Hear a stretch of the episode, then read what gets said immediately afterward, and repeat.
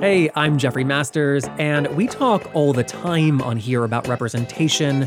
Representation mostly in terms of the increases we've seen of queer and trans people on screen, but I also think about representation in terms of one's background, their own personal history. For example, before Alexandra Billings became the actress you've seen in shows like Transparent and on Broadway starring as Madame Morrible in Wicked, before all that, she was a sex worker, a drug addict, she was homeless for a time, she's also trans and living with HIV. And I say all that because I think the assumption would be that someone with that kind of history could not have the career that she has had. Historically, we as a society have not lifted up people like that. We don't cast them, we don't give them awards, and so I love that that is beginning to change. We are actively changing what kind of future is possible for our community. And today, Alexandra Billings is here to talk about that. We talk about her extraordinary and unlikely career, and also her new book that's a memoir and is out now. That's called This Time for Me. And then before we get to it, there is a small reference to a suicide attempt, just a heads up there. And from The Advocate magazine in partnership with GLAAD, this is LGBTQ and A.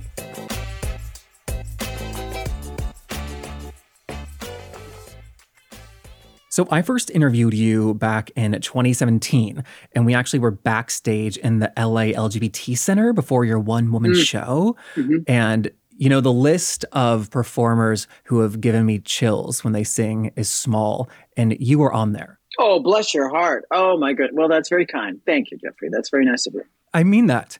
And I don't just say that to gas you up. I say that because I was also surprised reading your book that when you got started performing in Chicago, you were not singing. You were primarily lip syncing at that time, right? Yeah, that's right. Yeah, I got, well, I've been lip syncing since I was seven. You know, that's sort of a thing. like, I did that because I love it. That's why I'm so addicted to, to the TikTok. Not only is lip syncing now acceptable, people are thrilled with other people lip syncing. So this has been a dream of mine since I can. And when I found out in my 20s that you could do it on stage and they would pay you for it, I thought, this is the greatest idea anybody's ever had about anything. So that's why I did it. I loved it. And so you started performing in the early 80s in Chicago, and that's when you found this community of trans women and showgirls. Back then, was femininity something you were only performing on stage only, or were you also like going home and like going about your daily life? Well, I began to, to when I was 16, 15 or 16, I had been dressing in my mother's clothes for years, ever since I can remember, literally ever since I can remember and everything was sort of going great for the longest time until I started to go to school and people started to tell me how wrong that was. I actually didn't know I was doing anything wrong until someone actually told me. And then I went, oh, I guess I should stop doing that. And then came the shame and the public humiliation and all of that trauma. So by the time I was in a teenager, by the time I was a teenager, I had been doing this secretly now for a long time because I knew it was a terrible thing to do. I didn't know why, but I knew it was terrible. So I decided that I should probably leave the planet. It's probably a good idea because I was causing so much harm. Everyone was so upset. My mother was upset, my father was upset, and my friends were leaving me, and the bullies were just attacking me daily. It was just terrible. So I thought, well, it's probably best if I'm not here. So I cooked up a plan to take a whole bunch of pills from my mother's medicine cabinet and go in my bedroom, swallow all the pills, and die. You know, when you're a teenager, you know, everything is Valley of the Dolls. So I just thought I would die. I would just expire which is not true. However, I got the pills and it was three o'clock. There's a reason I know this is true still. It was three o'clock on Friday. My parents were at work and I went into my bedroom and I closed the door and I turned on the TV because I'm a TV baby. And there's the Phil Donahue show. He was Oprah Winfrey before Oprah Winfrey was Oprah Winfrey. And they had these three hookers on stage. And they're talking to these prostitutes, these female prostitutes. But these women looked gorgeous. They were so beautiful. I couldn't believe how beautiful they were. They were so shiny and sparkly, and their earrings were fabulous, and they just looked amazing. Phil and their audience started to ask them questions. I was like, I don't think they're hookers. I, I actually think I think they're strippers. Maybe they're strippers. Maybe they're just really fabulous, funny, smart stripper ladies. And I'm sitting there. This is absolutely true. Sitting there on the the edge of my bed, holding these pills watching this TV show. So weird my life is. And then they asked more questions, and they one woman in the back, I'll never forget this. And now, mind you, this was 1978 or nine. Some woman in the back stands up and goes, What bathroom do you use? And I thought, strippers have, have, have their own bathroom. I did not know that. I was not aware of that. And something hit me, and I don't know what it was, but I stood there looking at these three women, and I said out loud, I said, Oh, there I am. There I am. And these three women were trans women. They worked at the Baton. And strangely, years later, those three women became part of my chosen family. I worked with all three of them. One of them was Chili Pepper, who's very, very famous in the Chicago drag scene, still to this day. Sort of a legend, really. And one of the women in in the audience asked Chili, What are you? A man or a woman? And Chili said, Mary, I'm a showgirl. And I went, Oh, that's it. That's what I want to be when I grow up. And I did. And so these these showgirls that we're talking about, you describe them in the book as your first great teachers. Were they teaching you things about gender or about just life in general? Yes and yes. If you talk to trans women who have transitioned later in their life, the one thing they miss is having other trans women around go, ooh, don't do that. Or, you know, here's how you get, listen, we're going to go to the 7 Eleven all together in a big trans group. And so nobody gets hit. So, you know, you miss all that. And I found them in my 20s. I grew up, I really was raised by drag queens and trans women. That's who I was, ra- that's who raised me. My parents gave me a couple of things, but I got all of my survival skills from my trans family all of them. To this day, I still use them. What were some of those skills? Um, I know exactly where my line is, meaning I know exactly how much you can say to me, how you can treat me, and how you will speak to me before I will stop you. And I will stop you. And I don't have to put my hands on you. I, I know how to stop you. I was also taught by these women mindfulness, meaning I know how to assimilate in any situation, really there really isn't a situation where I can't, even if it means shut up and listen, where I can't go, oh, I can survive this. I, I may not like it, but I know I can survive it. You also write that being trans in the 80s, that you had two choices in your life. You could lip sync, like perform in a club, you could lip sync, or you could fuck. And you say you did both really well. True. And with sex work, you write that before it fell apart and became an awful, degrading, and insidious nightmare, it was actually kind of funny. So, what was funny about sex work? Well, because most of the time, first of all, I didn't have a lot of sex. So, sorry, did you say did or didn't? I did not. Oh, did not. Okay. And that's true of most sex workers, strangely. They think that, you know, when you see us on like LA Law or what are all those shows that, that have hookers on them, you know, whatever those crime shows are, it's not like that. It's kind of like that, but it's not like that at all. I used to have a guy that used to come to my house and clean my bathroom on his hands and knees dressed as a French maid holding a toothbrush.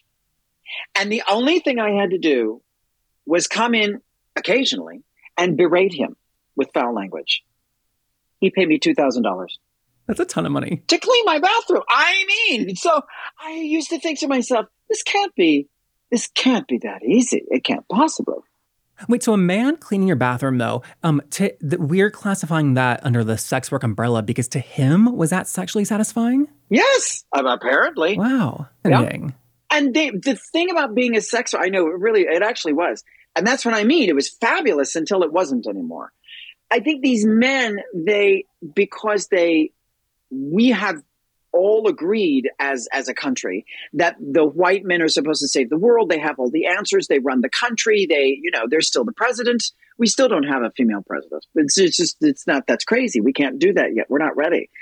So because that's true, they look for any outlet where they can just be either soft or frail or weak or not have to make any decisions or be told what to do.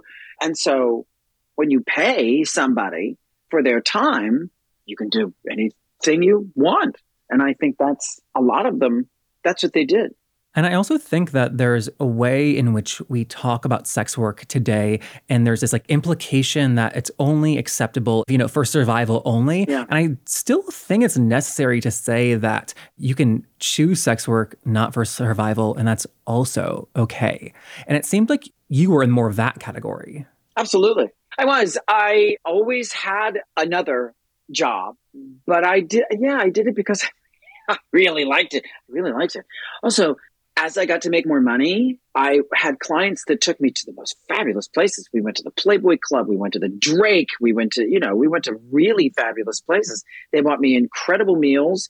They were really good conversationalists. I had politicians for clients, I had writers, I had all different kinds of people. And so their friends were eclectic as well. So a lot of these dinner parties that I would go to, you know, there were some pretty fancy people there. And so it was fun sometimes. And during this time, you were going by the name Shantae. When did that name stop feeling like a fit? When I got cast in Vampire Lesbians. As soon as I got cast in Vampire Lesbians of Sodom, I knew that I didn't want to have that name and it sounded like a stripper. And I that's not what I wanted to do. I wanted to I considered myself a very serious artist.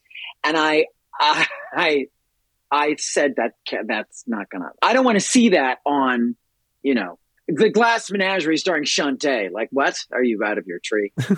and this was the Vampire Lesbians of Sodom by Charles Busch. That was the first professional theater gig that you did. And from there, you went on to work all over Chicago, including at the Steppenwolf. That's one of the most respected theaters in the country. Can you talk about how your gender was treated? Because it seems like you being trans ended up being the focus of every show you were in. Well, yes, it certainly was. You know, this was a long time ago. This was 30 years ago, 20 something, 30 years ago. So it was a long time ago. And the fact that I was on the Steppenwolf, I was the first trans person ever on that stage. So the fact that that was happening was not lost on me. It's never lost on me. So I knew that I only had so much power. The first show, the first show, yeah, the first show I did was called Time to Burn. It was by Charles Mee, was a great show. It was about, about a group of homeless people living underneath a city. And one of them was a transvestite. So I auditioned for it. And I, at the audition with Tina Landau directing, um, at the audition, I said to myself, okay, because I wasn't a transvestite, but I said, okay, don't say anything because you may not get it. And then, you know, they'll hire some, you know, man who will dress up as. But I said, go after the role, you know, do your work and go after the role. So I did, and I got it. And when I got it, after I got it, I mean, now, now that wouldn't happen. Now, even before I get something like that, I would say either yes or no. But back then, I didn't have a choice because we weren't seen anywhere. We weren't represented anywhere. So I just wanted to get the gig. So I got the gig, and then I turned to Chuck, uh, Mee, and I said, "We have to change this." And he went, "What?" I said, "We have to change this. You have a shower scene." where I get naked. I literally took a shower on stage every night, by the way, which I was fine to do. But I said, you have a transgender body. At the time, we were called transsexuals, but you have a trans body on stage that you are calling a transvestite. And that's, first of all, incorrect. And second of all, I can't stand behind that politically. We're in enough trouble. And there's nothing wrong with being a transvestite. That's just not what I am, and I want to send a correct message. And immediately, without hesitation, he went, Oh, great. And fixed the script, changed words, changed dialogue, rewrote stuff. So that's when I said to myself, Okay, Alex, before you can change the game, you have to play it. That is an amazing response from this director. Extraordinary. Was that the common response you were met with, or was that kind of the outlier in your experience? It really was uh, common. There were a few instances where, where that was not common, but uh, strangely, if I could get in, if I could get in there, once I got in the room, as long as I feel, I felt like as long as I do things from this place I'm at right now, and I don't come in like, you know what, you're a big jerk and you're stupid, you know, as long as I don't start there, that never gets anything accomplished, I don't think. Doesn't work with me. I feel like if you have something to say, if you say it from a place of kindness or education, I absolutely want to hear what you have to say. And most people were receptive and still are. You also write, though, that during this time, all of the reviews of your shows and your work, it all focused on your transness. Yeah. They didn't care if I was good or bad. That didn't matter to them. But one of the reviews I got, I played Madame Rose in Gypsy a hundred years ago. I was way too young, but a hundred years ago I played Rose. I'd like to do it again now that I'm older. But what the review said, one of the main, I'm paraphrasing, but one of the main problems is Alexandra Billings' manly gait. So they commented on this idea they had. I mean, they never would have said that if I was a cis actress, no matter how I walked. They never would, would have said it. wouldn't have come up. It wouldn't have, been an issue. But because they knew I was trans, I had a reputation in Chicago. I was out. I was I was taking up an enormous amount of space. They got triggered. So even even when they were commenting on my acting, like here's the problem with her acting, it was about my gender expression. In Chicago, there wasn't another that I knew of anyway, out trans actress. I didn't know not one. It's not like I could even call. It's not like I knew Candis at the time and I could call her. Like nobody. And Trace and I talk about Trace Lysette and I talk about this all the time because she was actually starting like around the same time I was. And I think Laverne was too, actually. That might be true. I don't I don't really know. But we all around the same time started and all three of us felt exactly the same because we didn't know each other. So we all felt completely isolated and completely alone. So I didn't have any comparison. I didn't I had no idea what the hell I was doing. And during this time doing all these shows in Chicago, had you gotten sober by that point? Yes. I was. Because in the book, you write a lot about your drinking and you do more drugs than I knew existed, frankly. Can I say that? Is that offensive? Well, no. Are you kidding? It takes a lot to offend me. Okay. At what point did your drinking and drugs become more than just recreation?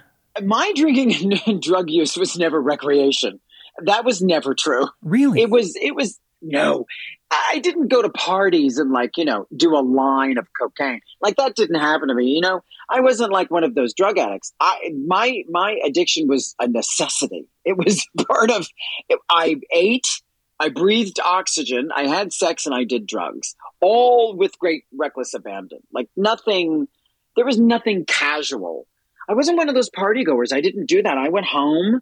I had a group of friends and we did drugs for like days. Wow. And then I would work and do my thing, and then we'd do that again. It was very serious, my drug taking. I think you wrote that by 14 or 15, your drinking would qualify you for the Olympic Games. The quantity. Oh, God, I loved it. Are you kidding? I miss it. I really do. I don't miss it to the point of distraction. It doesn't. It doesn't hold me prisoner anymore but I do miss it. I, uh, you know, I was driving home tonight thinking about it today from class. Thinking, really, yeah, just thinking about it. It's not like, oh my god, I wish I could stick a needle in my arm. I think if you handed me a needle, I'd probably go, oh my god, like I'd probably freak out. Or if I, there was cocaine in front of me, I literally would. I don't would. I wouldn't know what to do. I would just go, "That's hilarious. Are you out of your tree?" Uh, but I do think about it. Yeah, I absolutely do. I know that sobriety is not easy, but does it now feel easier? It feels, well, remember, I got sober and then I relapsed for almost a decade on pills, which I had never taken before. I'd done all these drugs, but I'd never taken pills. And I wrenched my back in Chicago because everything's made of ice in Chicago. Everything all the time, constantly. And I slipped and wrenched my back. I was in terrible pain, and I went to the doctor and I said, "I'm in terrible pain." And he said, "Here." Back in the day when you could write like you know a prescription for 90 Vicodin or something, he'd say, "Here, take these, and you'll feel fine." And I was like, "Well, okay. I really don't like the small pills, but okay." So I went home and I took one. Said take one or two every blah blah hours for pain. I took one, and in about 10 minutes, I was like. I feel great. And then I looked at the bottle and I went, well, it does say take one or two. So I'll just take another one. And by the time I was done, I was up to between 10 to 14 pills a day. And I had two doctors going at the same time, simultaneously. And I had a map. This is not a joke. A map of every 24 hour Walgreens, CVS, and Rite Aid in the Chicago area. So I didn't mess around, is what I'm telling you. And so that happened. Then I got sober the second time. And this second time is very different than the first time. The first time I was like, I'm sober. This is so amazing. The sky is so beautiful. That was the first time. This time, I'm like, I feel everything. I am raged. I am fearful. I am, I have, I am curious. I have no idea what I'm doing. I, I feel everything intensely all the time. So you performed for so long while using. Did performing feel different than sober? Yeah, well, yes, yes, yes. It felt different. It felt very different. It's much more scary. Elaine Stritch has a great joke in her show where she finally gets sober. She's backstage getting ready to go on for some play, and one of her friends, uh, Ben Gazzara, good old Ben Gazzara, turns to her. They were in the same play as she's getting ready to go on stage. And he says, You want a belt before you go on? And she goes, No, no, Ben, I give it up. I'm sober. And he goes, My God, are you crazy? You mean you're going out there alone? And that's that's what it feels like. that is what it feels like. And yeah, it feels like you're you're on your own, kid. Well, I started the conversations talking about your singing though. You you lived really hard with all like the drugs we're talking about. You lived on the street for a year. You've had some really scary complications from AIDS. Has all of that affected your singing voice at all? You know, probably, but I I'm so I have such a lack of training as far as uh, as being a singer is concerned. Uh, most all of my training is as an actor. I have never had a singing lesson. I don't really know what I'm doing. I just really love to sing, and it brings me. It also gets stuff out of me I, I, because when I sing, I just go and I don't think about it. So I really, I really don't know. I don't know. I don't warm up. I don't know how to. Oh my god! Wait, you're so you're one of those. I'm gonna say you're one of those freaks.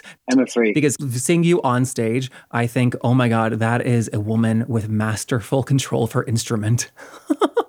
Honestly, bless your heart, I don't have a clue as to what the hell I'm doing. Not a not a clue. No, not a clue. So I don't know. I have no idea. I'm doing a gig at Ravinia, which is a big uh, thing in Chicago with Brian Stokes Mitchell. We're doing a concert, a Sondheim concert at Ravinia. And uh, I haven't sung. I mean, I was in Wicked, but that's not really singing. That's sort of like talk singing. I was just sort of like going, I'm saying words from my face. It's not like singing Sondheim, is what I'm saying. And I haven't done that in a really long time, like months probably. And I have this big concert to do in like two months. And I called my accompanist and I said, I have to come over to your house and sing. I don't remember how it goes. I don't remember how it feels because I'm not a trained singer. I don't even know if I can do it anymore. So I have to practice it. But I feel like I I like to do what I like to do and it it I feel like when I'm telling the truth, which is not all the time. But when I'm telling the truth in the middle of a song, there is a dialogue between you and I. You know, I've been jumping around in your timeline a bit, and I want to move forward to the TV show Transparent, which you co starred in. And it unfortunately has to be said that the star of that show, Jeffrey Tambor, has had multiple allegations of sexual misconduct and inappropriate behavior, some of which you corroborate in the book. And I think that for me, one of the unfortunate aspects is that the actions of one man has tarnished what should be a momentous legacy for a show. Transparent was a game changer for trans storytelling in Hollywood. And I don't think we acknowledge that because of its association with Jeffrey Tambor. Just speaking personally, are you able to separate him out from the show and its legacy, or does that tarnish the entire experience for you. I am able, finally, to be able to separate the two. I can do that easily. Jeffrey's behavior is abominable and was abominable. And Trace, Trace Lysette and Van Barnes, who uh, initiated these accusations, are absolutely right and correct. And I stand behind them 110%. But the show, if you take it away from Jeffrey's shadow is quite brilliant. And strangely, conversely, his performance is exquisite. It's extraordinary. I've never seen anything like it. I mean, it's now considered transphobic, but and that's the other problem with the show. Wait, I'm sorry, transphobic because we cast a, sam- a cis person in that role. Because he's a cis, exactly. That's correct. Because he's a cis uh, man, and you know, we say, well, you know, nowadays we would say, well, you should have said no. But you know, you ha- everything is time specific. It was different back then, yeah. Very, and I feel like if you're going to watch Transparent, the thing to do is to have a conversation. You have a conversation about what representation means, even if it's to yourself, what it means, what it means now, what it meant back then, what is cis power.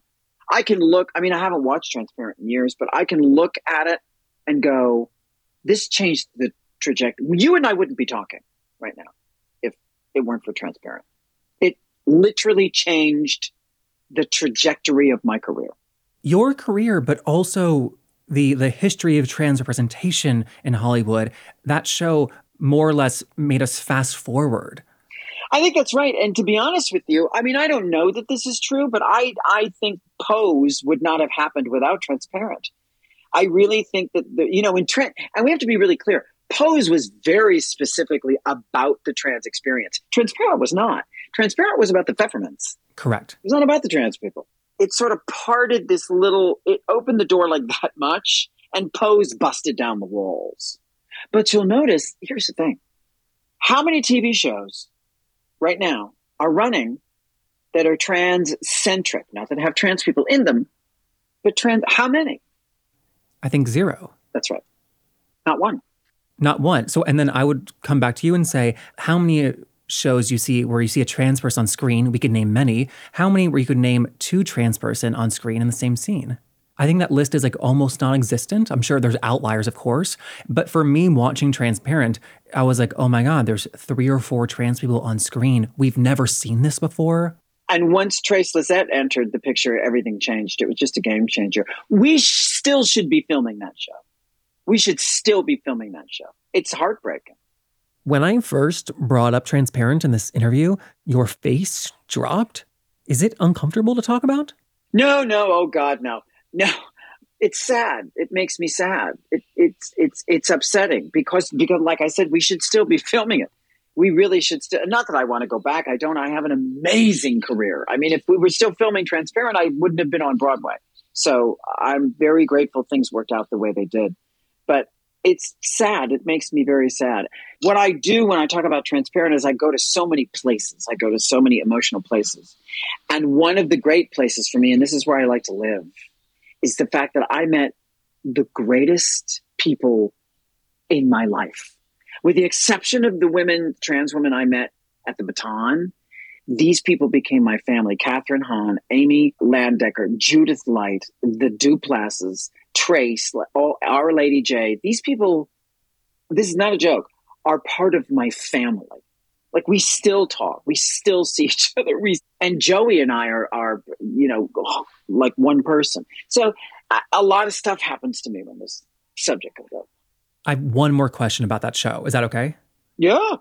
Okay. And it's because it involves a scene you were in. I think there's many ways Transparent was groundbreaking with how it dealt with HIV, with being trans. And one of those things that always stands out for me is the scene where you are naked and arguing with your boyfriend.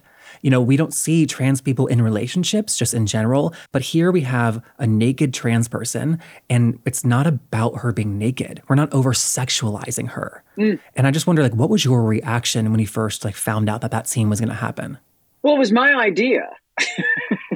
I walked. Twist. Yeah, I know. I walked in uh, th- that season. The writers were very generous, and they, as as was Joey, and they asked us every season, "What do you want to do? If you have any ideas, please come and tell us. That's what we want to know." And I wanted to be naked, but I didn't want to have sex. I didn't want somebody on top of me. I didn't want to make a bunch of faces. I didn't want to do any of that. I wasn't. I'm married, and I'm not particularly interested in doing sex scenes. This is not something I'm interested in doing. So I, I walked in and I said, I'd like to be naked. And they went, Oh, topless. And I went, No, no, I'd like to be naked. And everybody went, Really? I said, Yeah. I said, But I don't want to have sex. I don't want it to be a sex scene. And the writers all went, All right. How's that going to happen? So that part was the writer's genius and Joey's genius of going, let's just have her be naked, like you would be naked with a partner.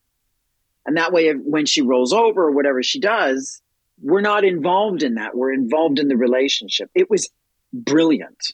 Because I think that's the first time people have seen like what a trans body can look like on screen on their TVs.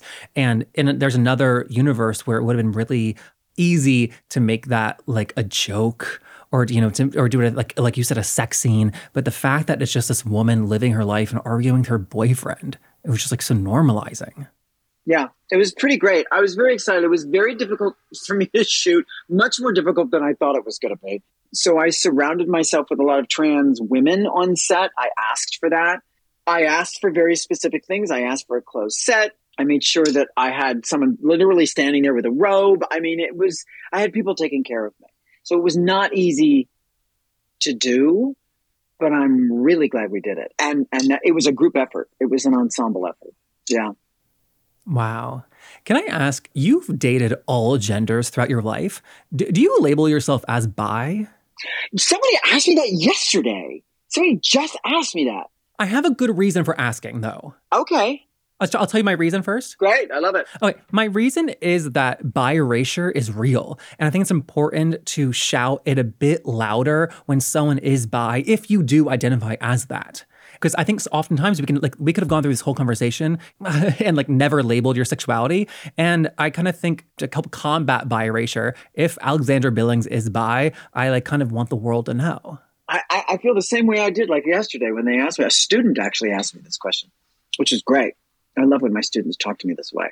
I feel like it's it, the weird thing is it's never entered my head. It's never entered my it's never entered any of my conversations. I've never thought about it.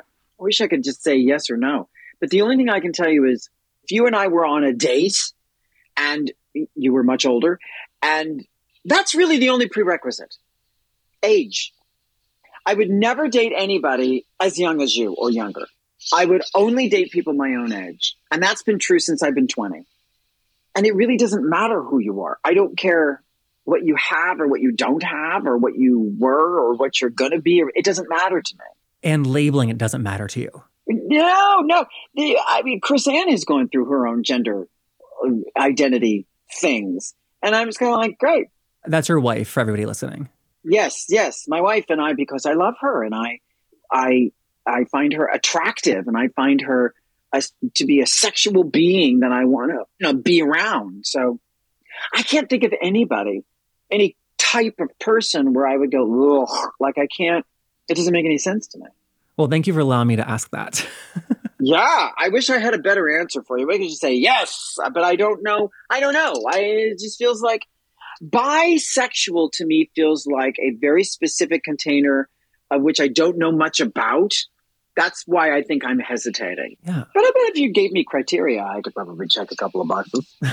oh, Alex, we have to leave it there, but thank you so much for doing this. You're welcome, my friend. Thank you for asking me. Yeah, this is fantastic. And we've been talking so much about your singing. Let's go out on a song.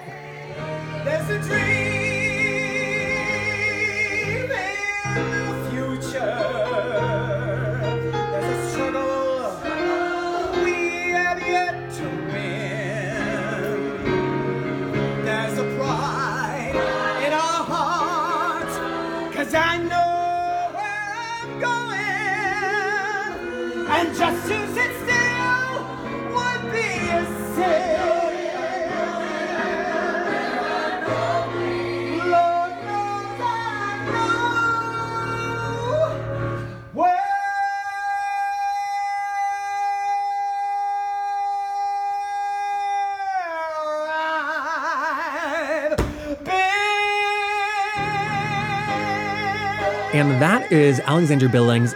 Once again, her new memoir is called This Time for Me. This Time for Me is out now. And then, if you enjoyed this interview with Alex or any of our previous ones, we have a tiny favor to ask. And that is if you can please take out your phone right now, take a screenshot of the podcast, and post it to your Insta stories, your Twitter, any and all those. Things like that really are the biggest ways to help new people find our show, and it's very, very much appreciated. So if you do that, come tag us. I'm on Twitter and Instagram at JeffMasters1. The show's on there at LGBTQ Pod. So thank you, thank you, thank you so much to everyone who's doing that with their phones right now. We are brought to you by The Advocate Magazine in partnership with GLAAD. I'm Jeffrey Masters. I will see you next Tuesday.